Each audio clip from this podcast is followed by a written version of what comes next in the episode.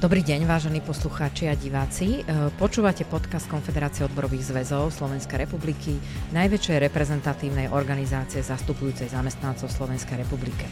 Moje meno je Martina Nemetová a mojím dnešným hostom je Bohuslav Bendík. Ahoj Bohuš. Ahoj. A Bohuž je môj kolega v rámci kancelárie Konfederácie odborových zväzov a Bohuš je poradcom pre bezpečnosť a ochranu zdravia pri práci. Ja si dovolím na úvod také stručné, stručné bio o tebe, aby mali naši sledovatelia predstavu, teda s kým sa ideme dnes rozprávať a o čom sa budeme rozprávať.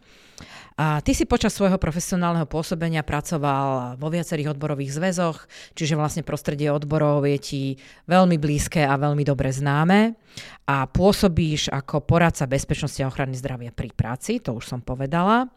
A zároveň si členom rôznych pracovných skupín, ktoré sú budované na tripartitnom princípe v rámci Slovenska, ale aj v rámci um, medzinárodnej bezpečnosti alebo štruktúry BOZP.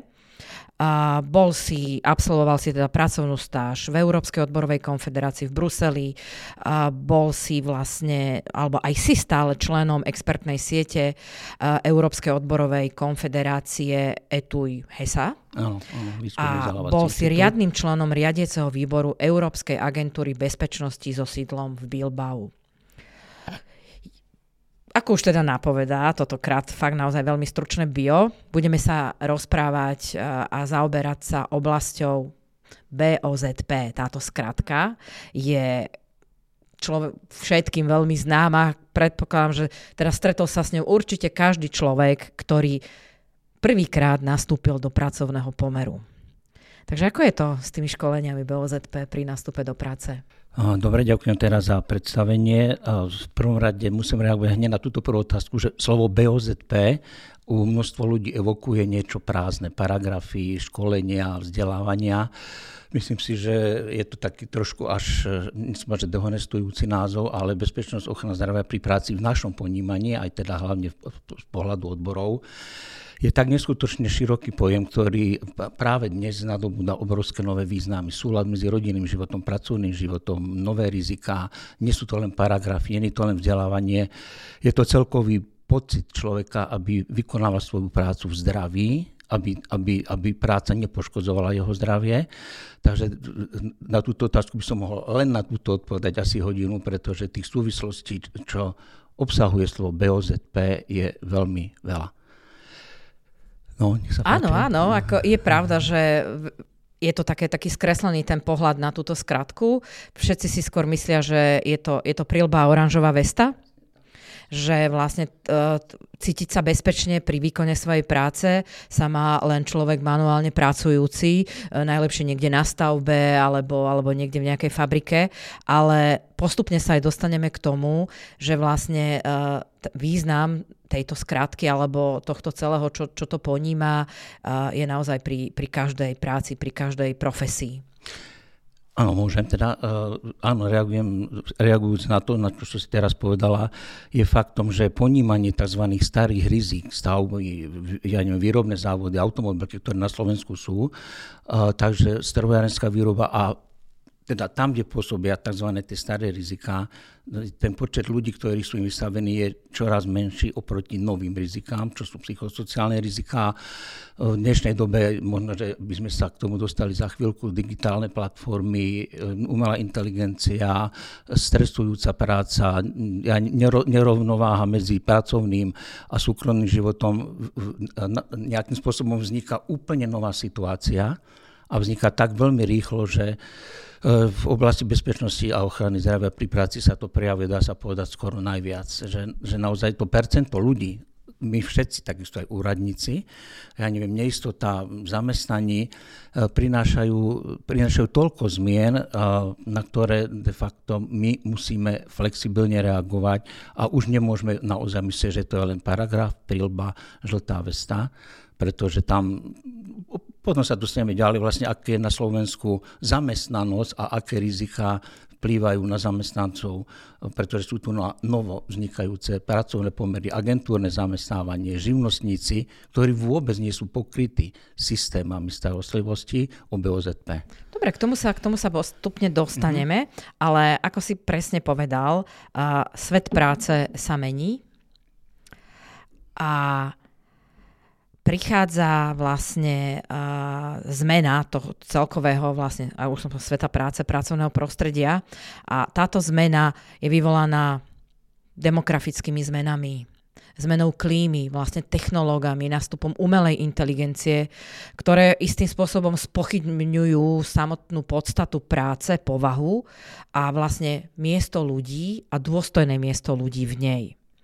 Vieme, že teda zmena klímy prináša mnohé zdravotné rizika. A krajiny musia prijať také opatrenia vlastne na zmiernenie vlastne tých klimatických vplyvov, aby ochránili nielen verejné zdravie, ale aj teda zdra- pracovné prostredie.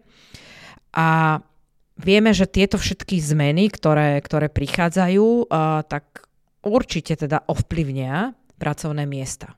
Mnohé zaniknú, mnohé vzniknú. Čiže poďme teda trošku, poďme k tým klimatickým zmenám, keď som ich tak načala. A aké sú aktuálne témy a výzby v oblasti BOZP v súvislosti s klimatickými zmenami? Mm. Áno, ďakujem za túto otázku.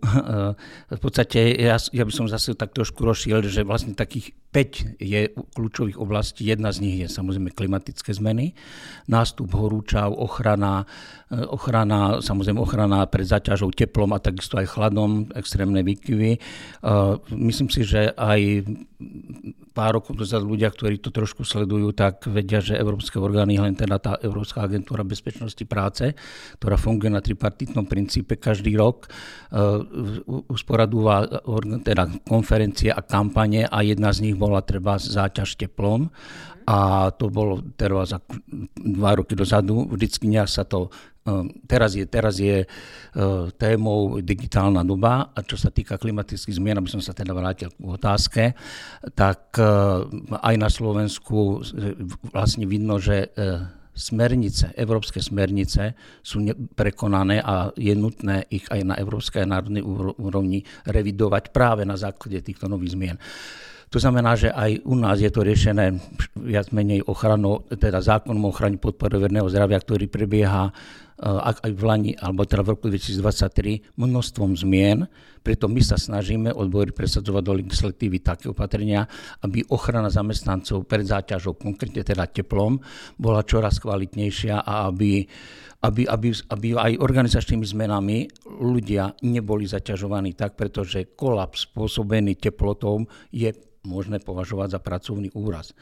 To znamená, že práve tu nás aj stretávame, keď chceme opatrenia, ktoré navrhujeme do legislatívy, ja neviem, organizačné opatrenia alebo poskytovanie ochranných nápojov, poskytovanie chladiacich miestností a veci, ktoré v legislatíve sú, tak sú nám niekedy zo strany zamestnávateľov e, vytýkané, že vlastne zvyšujeme administratívnu a ekonomickú záťaž čo samozrejme nie je pravda, pretože keď človek má pracovať a má pracovať, odozdávať kvalitný produkt, teda tú svoju prácu, tak musí byť aj chránený. A niekedy používajú slovo ja neviem, ochranné pomocky alebo pitie, že to je určitý benefit. Samozrejme, že benefit to nie je, pretože to je len čiastočná kompenzácia za to, že ten zamestnanec pracuje v riziku, konkrétne keď sa bavíme o teple, tak pracujeme teple a sú na to štatistiky, že a rok 2020 myslím, že bol rekordný v počte tropických dní aj tropických nocí a žiaľ Bohu bude to len ale narastať. Takže naozaj, aby som to skrátil, aj na európskej úrovni, aj na národnej úrovni my sa snažíme samozrejme, možno, že to verejnosť až tak nepociťuje a je to niekedy v rámci tripartitného prípravy legislatívy, je to niekedy dosť náročné, aby, aby, aby v podstate neboli znižované dosiahnuté štandardy v ochrane človeka. Takže, takže je tam viac otázok legislatívnych a ta, potom samozrejme aj máme na to priamo odborný tím odborových inšpektorov, ktorí sa snaží dohľadať priamou kontrolnou činnosťou, ako sa na podnikovej úrovni tieto opatrenia dodržujú. Uh, a aká je skúsenosť, ako, ako sa stavajú k tomu slovenskí zamestnávateľia, že im niečo teda legislatíva prináša, na ktorej už si spomenul, majú oni názor, že im to zvyšuje tú administratívnu, ale aj finančnú záťaž. Uh, ako sú na tom slovenskí zamestnanci? Ja veľmi nerád, nechcem byť akože a priori kontraproduktívny voči zamestnávateľom, pretože sú zamestnávateľia, ktorí, ktorí s tým nemajú problém a, a po, musím trošku viac menej pochváliť aj nadnárodné spoločnosti, kde je to viac menej automatické a to sú tie veľké firmy ktoré majú systémy zdravotnej služby, pracovná zdravotná služba, bezpečnostná služba, kde, kde sú naozaj na profesionálnej úrovni vypracovávané miestne prevádzkové predpisy aj poskytovanie. A práve aj v tejto oblasti by som sa zase dotkol najväčšie, e, najväčšie alebo najslabším článkom sú práve zamestnanci, ktorí nie sú pokrytí týmito systémami ani zákonom o bezpečnosti práce. A to, je, to sú živnostníci, to sú nová doba praci, pracovníci platformových digitálne platformy. Hej, a, a vlastne týchto ľudí aj v rámci Európy a, a na Slovensku si myslím, že sme dosť negatívne na tom, že uh, viac menej naozaj tí, tí, tí pracujú koľko razy na...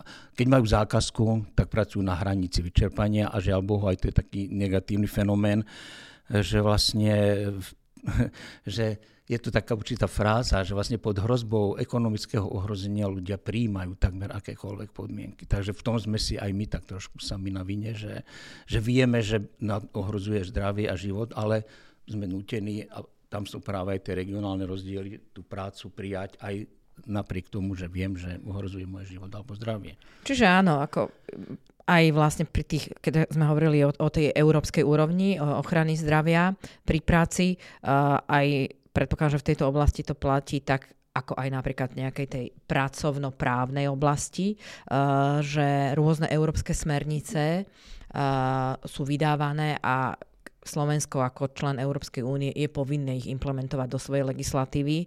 Uh, takže uh, Predpokladám, že bude aj tá európska úroveň, Európska komisia, parlament reagovať na tieto aktuálne zmeny, ktoré uh, prináša alebo vplyvňujú trh práce a my ich budeme musieť teda istým spôsobom implementovať a, a potom teda pretaviť do národnej legislatívy a, a dodržiavať. Mm-hmm.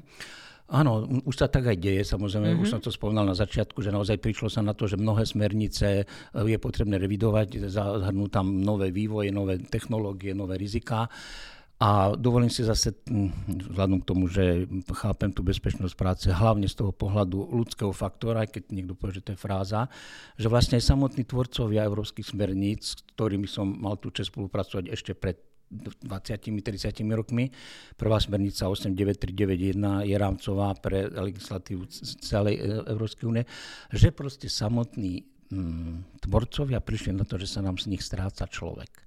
A, a teraz ako keby to bola móda, že vlastne sa ideme vracať k tomu, aby človek bol vyložene, by som povedal, hlavným prvkom tej smernice, aby to nebol len nejaký dokument, ktorý je vágny, ktorý je právne nevymožiteľný a tak ďalej.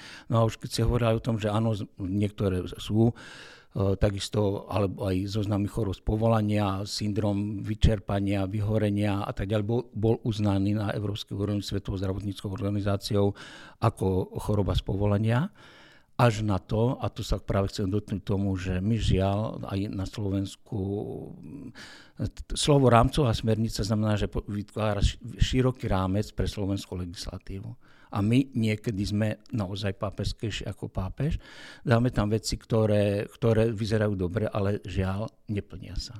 Neplnia sa a, a, a mm, to by som mohol uvieť príklad, napríklad aj uznanie covidu ako, ako, no, pre, ako, chorobu, ako, ako, ako, ako chorobu z povolania a sami vieme, ak sme to teda, alebo verejnosť v médiách to aj bolo, ako ťažko pre, priam zdravotné sestry, jednal sa hlavne o nich, pretože oni boli v priamom styku s, teda s, to, na, s týmto, v podstate je to biologický faktor škodlivý a že vlastne dokázať že vlastne k poškodeniu zdravia alebo chorobu spolenia došlo pri v práci, právne, tak práce. bolo tak ťažké, že samotní riaditeľa nemocnic alebo lekári to neuznávali a používali výhovorku, veď to mohlo dostať aj doma, v teda vo verejných dopravných prostriedkoch a tak ďalej. Pričom evidentne, keď ja neviem, minimálne 50 alebo 60 času, času zo dňa strávim v práci, a som priamo teda v kontakte s niekým, kto ma môže infikovať, tak ja som že ten predpoklad je tam. A považujeme to za veľmi nesprávne už aj preto, že neviem to, neviem to, teda kľudne to poviem osobne, neviem ani pochopiť, pretože každý zamestnávateľ, ktorý okrem seba zamestnáva aspoň jednu osobu, vrátanie treba rodinných príslušníkov, je povinný odvádzať e, poistné pre prípad zodpovednosti za škodu spôsobenú pracovným úrazom alebo chorobou z povolania. To znamená, že prostriedky v sociálnej poisťovni na náhrady škodu sú. Tam ne, ne, nepríde k nejakej pokute, že by zamestnávateľ porušil nejaký predpis mm-hmm. a preto nechce uznať áno, tú chorobu áno, z povolania. Áno ale, ale, ale je to naozaj subjektívny prístup a pritom tie peniaze na to sú a v prípade, že on, ten zamestnávateľ hrubým spôsobom neporušil bezpečnostné predpisy, tak mu nehrozí žiadna sankcia. Takže vôbec nie je dôvod neuznávať tieto choroby z povolenia. To je fenomén Slovenska, žiaľ. Áno, keď už, sme, keď už si do tohto zabrdol, keď sme sa teda dotkli toho úrazového poistenia, ako, ako by som ho ľudovo nazvala, a, alebo pomenovala, toto úrazové poistenie je teda e, v rámci sociálneho poistenia, ktoré aj zamestnávateľ je povinný, povinný odvádzať. A vieme, že tento, tento budget tohto úrazového poistenia je dlhodobo prebytkový, je dlhodobo prebytkový. Tam e, len žiaľ teda fungujú v našej sociálnej poisťovni tzv. krížové dotácie, kedy sa, keď sociálna poisťovňa nemá istý objem peňazí na niektoré iné poistenie, tak, tak využije, využije toto. Čo vieme v tejto oblasti naozaj, naozaj e, využiť, alebo na čo by malo byť v prvom rade toto teda úrazové poistenie e, používané? Pretože hovorí sa, že vždycky je lepšia prevencia, ako potom hasiť nejaké, nejaké dôsledky, následky. Myslím si, že ty si v tejto svojej otázke si, si zároveň aj odpovedala. Úplne perfektne, áno, súhlasím s tebou. Uh, áno, je, je to presne tak, že mohol by som to povedať frázovite, odbory od roku 93, bol, bol zákon 320 a tak ďalej, a tak ďalej, mohol by som celú genézu úrazového poistenia hovoriť na áno, ako si povedala. Uh, takzvané úrazové poistenie je vykonávané sociálnou poisťovňou ako jeden z poistení. To znamená, že tam je dôchodkové, nemocenské, starobné a tak ďalej a tak ďalej. Ten prebytkový z, z toho úrazového poistenia je používaný, že sú sanované tzv. iné druhy poistenia. Odbory roky, rokúce každý rok dávali návrhy s cieľom, aby bol úrazové poistenie riešené samostatným štandardným zákonom, tak ako je to, nemám rád slovo, staré západné krajiny, oni aj, aj samotné tie tzv. staršie členské štáty už e, odmietajú terminológiu staré krajiny a nové krajiny, ale mali by sme byť na rovnaké úrovni. A tam tie systémy, ktoré mal som tu čest ich konkrétne poznať v niektorých štátoch, že naozaj, keď je tam ten, tie prostriedky odvedené na prevenciu pracovným úrazom, tak sú používané len na to. Rakúšania, Nemci sú úrazové nemocnice, úrazové rehabilitačné zariadenia, kde sa naozaj snažia, aby ten človek, keď v práci príde k poškodeniu zdravia, aby čo najskôr sa dostal späť a aby v podstate mohol ten produkt ďalej poskytovať. Aby som ešte konkrétnejšie odpovedal, dlhé roky práve aj z, ja neviem, spolupráci s tripartitným orgánom, s Národným inšpektorátom práce sme predložili návrh tzv. E, návrh na, na úrazové poistenie ako, ako sa Zábranný fond. Zábranný fond, fond. tzv. zábranný Áno. fond, presne. A prepáč, ďakujem, že si mi pripomenula, ktorý by bol spravovaný vyloženie na bipartitnom princípe zamestnávateľmi a zamestnancami, orgánmi na to vytvorené, aby naozaj nedochádzalo k tomu, že tie prostriedky unikajú niekam inám, nechcem povedať priamo do štátu aj som to povedal. Teda, aj, aj takže, to takže, takže vlastne ide o to, a, ale samozrejme má to logické dôvody, je to, je to taká bolavá téma a pri, by som povedal, pri každom programovom vyhlásení vlády sme dávali pripomienku, teda keď už nebude samostatný zákon úrazom poistenia, aby bol aspoň vytvorený zábranný fond pre prevenciu pracovným úrazom a chorobám z tak sa volá ten fond. Ja by som Takže, sa posunula v našej debate no, trošku, trošku ďalej. A tak ako už aj pri posudzovaní zdravotného stavu naozaj nejakým zdravotným problémom nie je len zlomená ruka a, a slepe črevo, poviem to teraz naozaj veľmi, veľmi takto polopate, ale aj psychické zdravie nadobúda aj v súčasnej dobe sa dostáva vlastne do popredia, lebo psychický člo- človek, ktorý je v pohode, poviem, že psychický, tak vie, vlastne sa to odzrkadluje aj na jeho fyzickom zdraví. A rovnako aj psychosociálne rizika, alebo rizikové správania, stres, teda, ktorý je v práci, a patria k naozaj k najzávažnejším otázkám v oblasti BOZP v súčasnosti. Ovplyvňujú naše zdravie, ovplyvňujú chod organizácie, ovplyvňujú naozaj, môžem povedať, že ekonomiku štátu. Vysvetlíme našim poslucháčom, že čo sú to tie psychosociálne riziká a čo sú psychosociálne rizika na pracovisku. Áno, ďakujem zase za túto otázku. Je to vec, ktorá ma, dovolím si tvrdiť, bytostne zaujíma, pretože v minulosti naozaj to bolo podceňované, že viac menej, viac menej to bol ako zdravotný problém, ako keby to na nešlo o, o problém, ktorý vzniká práve na pracovisku a mnohí ľudia, alebo mnohí z nás si neuvedomujeme, že takmer všetci sme vystavení určitej miere psychosociálneho rizika. Tento pojem vznikol niekedy v 80. rokoch, predtým sa to nepoužívalo, lebo jedna vec je psychická pracovná záťaž a druhá vec je psychosociálne riziko a to je stres, úzkosť, depresia aj tak ďalej. Je to druhý najčastejší zdravotný problém, ktorý súvisí s prácou v Európe.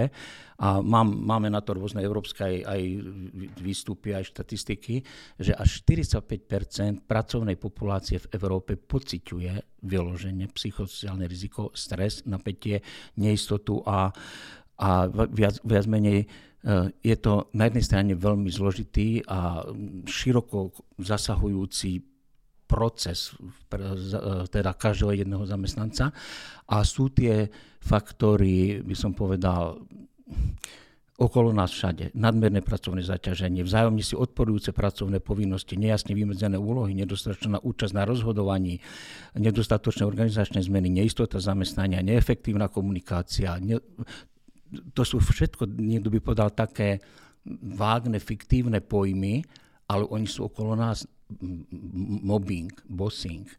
Hej, teraz ako napríklad vyčleňovanie od zásadných informácií zamestnancov, že ľudia nevedia vlastne, aké budú zmeny, strata komunikácie. Naozaj si dovolím tvrdiť, že tieto, no, tieto psychosociálne rizika a nové rizika, ktoré vznikli, sú oveľa nebezpečnejšie, pretože to je ako vysoký tlak, že to je tichý zabijak, že vlastne mnohí ľudia sa ani neuvedomujú, že, že naozaj, ja, ja keď mám, rôzne semináre, tak sa spýtam, kto sa úplne teší do práce a kto je úplne spokojný, pretože fenomén na Slovensku chodím do roboty len preto, lebo sa musím niečím živiť, je veľmi, veľmi škodlivý zdraviu a nesprávny. A v podstate naozaj aj tu je obrovská výzva pre odbory, aby sme pôsobili preventívne a aby ľudia naozaj, ktorí majú v legislatíve zákonný nárok na to, že môžu odmietnúť prácu, ktorá odviet, o, o, ohrozuje ich zdravie, málo kto to využíva. Teraz zoberte napríklad vodičov alebo lekárov, robia nadčasy, nedostatočný odpočinok pri práci, robia 16 dní, 16 jasné, že biologicky není schopný ten človek regenerovať a tým pádom jasná vec, že je aj vznik chorôb, podporno-pohybovej sústavy, nehovoriac o až o vzniku rakoviny. Je dokázané, že 60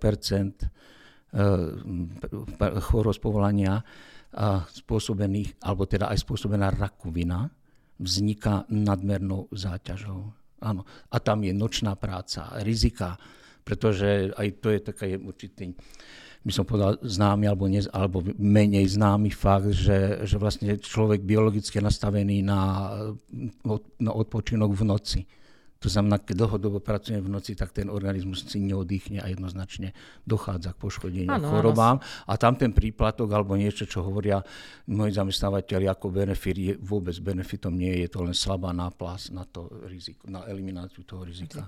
Áno, tak Slovensko je naozaj štatisticky známe, známe tým, že má teda veľké množstvo nadčasovej práce, nočnej práce alebo tých neštandardných pracovných časoch.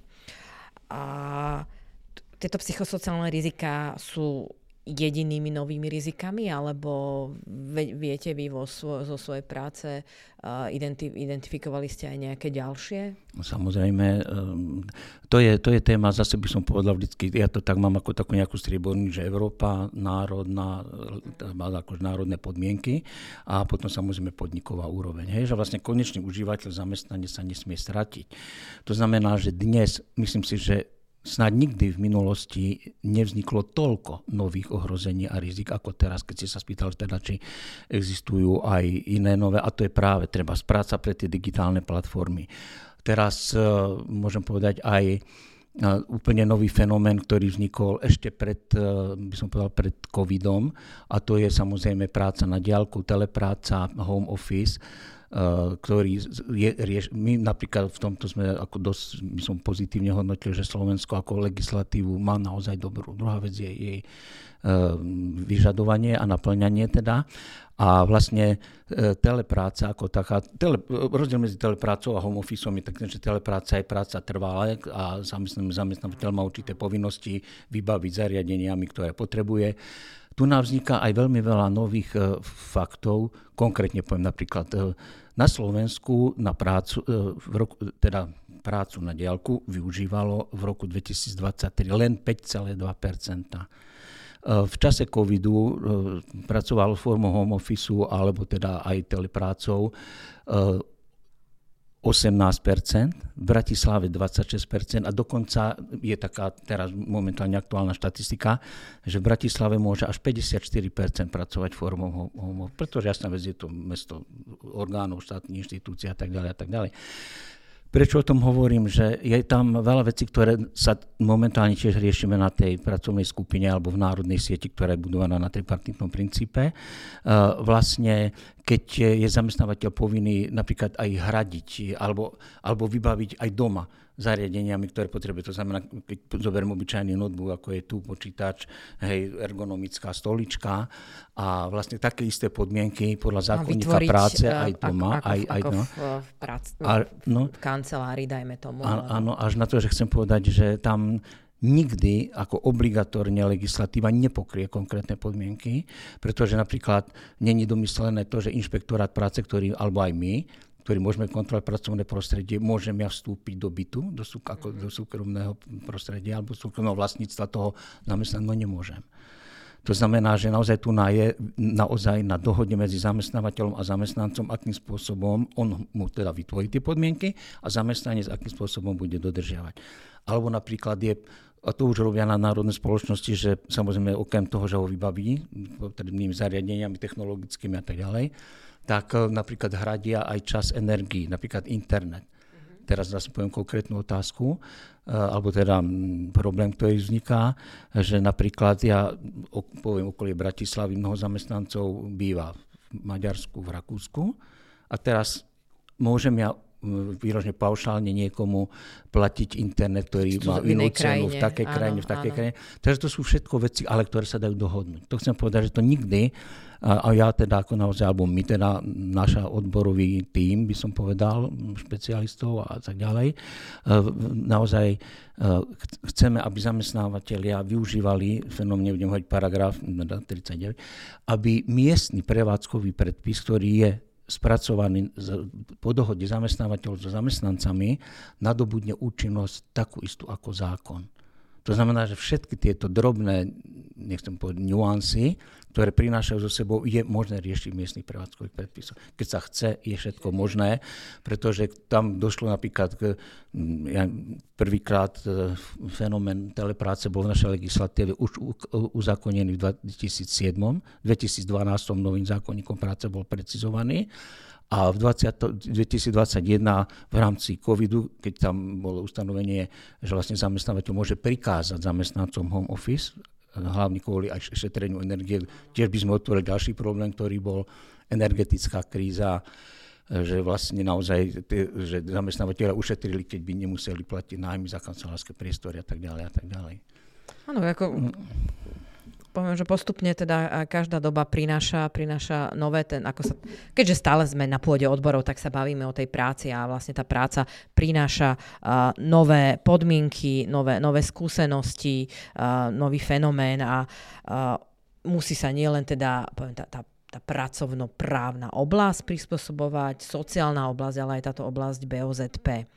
A Konfederácia odborových zväzov má, to si spomínal, tie rôzne pracovné skupiny, uh, aký si, si vlastne členom expertnej siete uh, európskych odborových inšpektorov, poviem to takto. Um, aká je spolupráca so všetkými aktérmi v tejto oblasti BOZP na národnej európskej úrovni?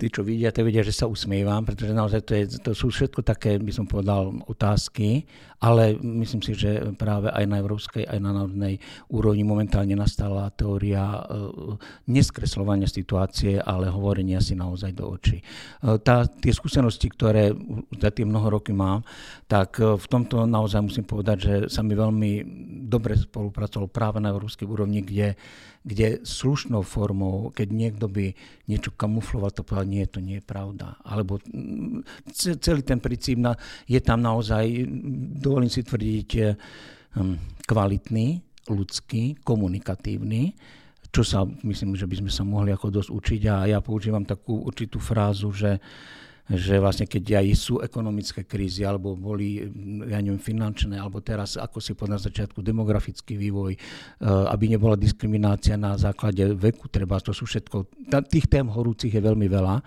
že naozaj, že život a zdravie nepoznajú politickú orientáciu a práve zmeny v legislatíve, ktoré na Slovensku žiaľ, sú poplatné každej, každej, by som povedal, každej zmene vlády, tak práve aj oblasť bezpečnosti ochrany zdravia pri práci podlieha mnohým zmenám v legislatíve.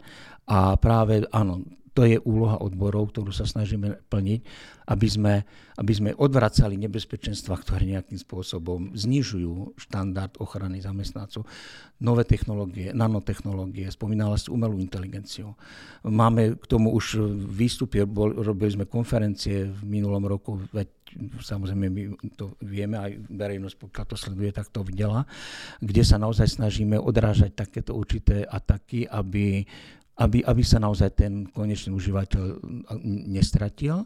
A tomu sa vrátim, vlastne čo som rád, že digitálne platformy, tam je veľmi dobrý príkladom Estónsko, ktoré už má vy, vy, vybudované systémy, akým spôsobom ochrániť ľudí, ktorí pracujú pre digitálne platformy. A takisto aj Eh, by som povedal, že aby, aby a my to máme v zákonníku práce, aby aj pre digitálne platformy, aj pre práci na diálku, aby aj pre agentúrne zamestnávanie, aby pre všetkých zamestnancov boli vytvorené rovnaké podmienky. Rovnaké, či robím tam, alebo som, alebo som trvalom pracovnom pomer, alebo som na dohodu, alebo som na agentúru zamestnaný, alebo som živnostník. Proste našou snahou je, aby každý kto sa živí prácou, mal rovnakú ochranu svojho zdravia a bezpečnosti.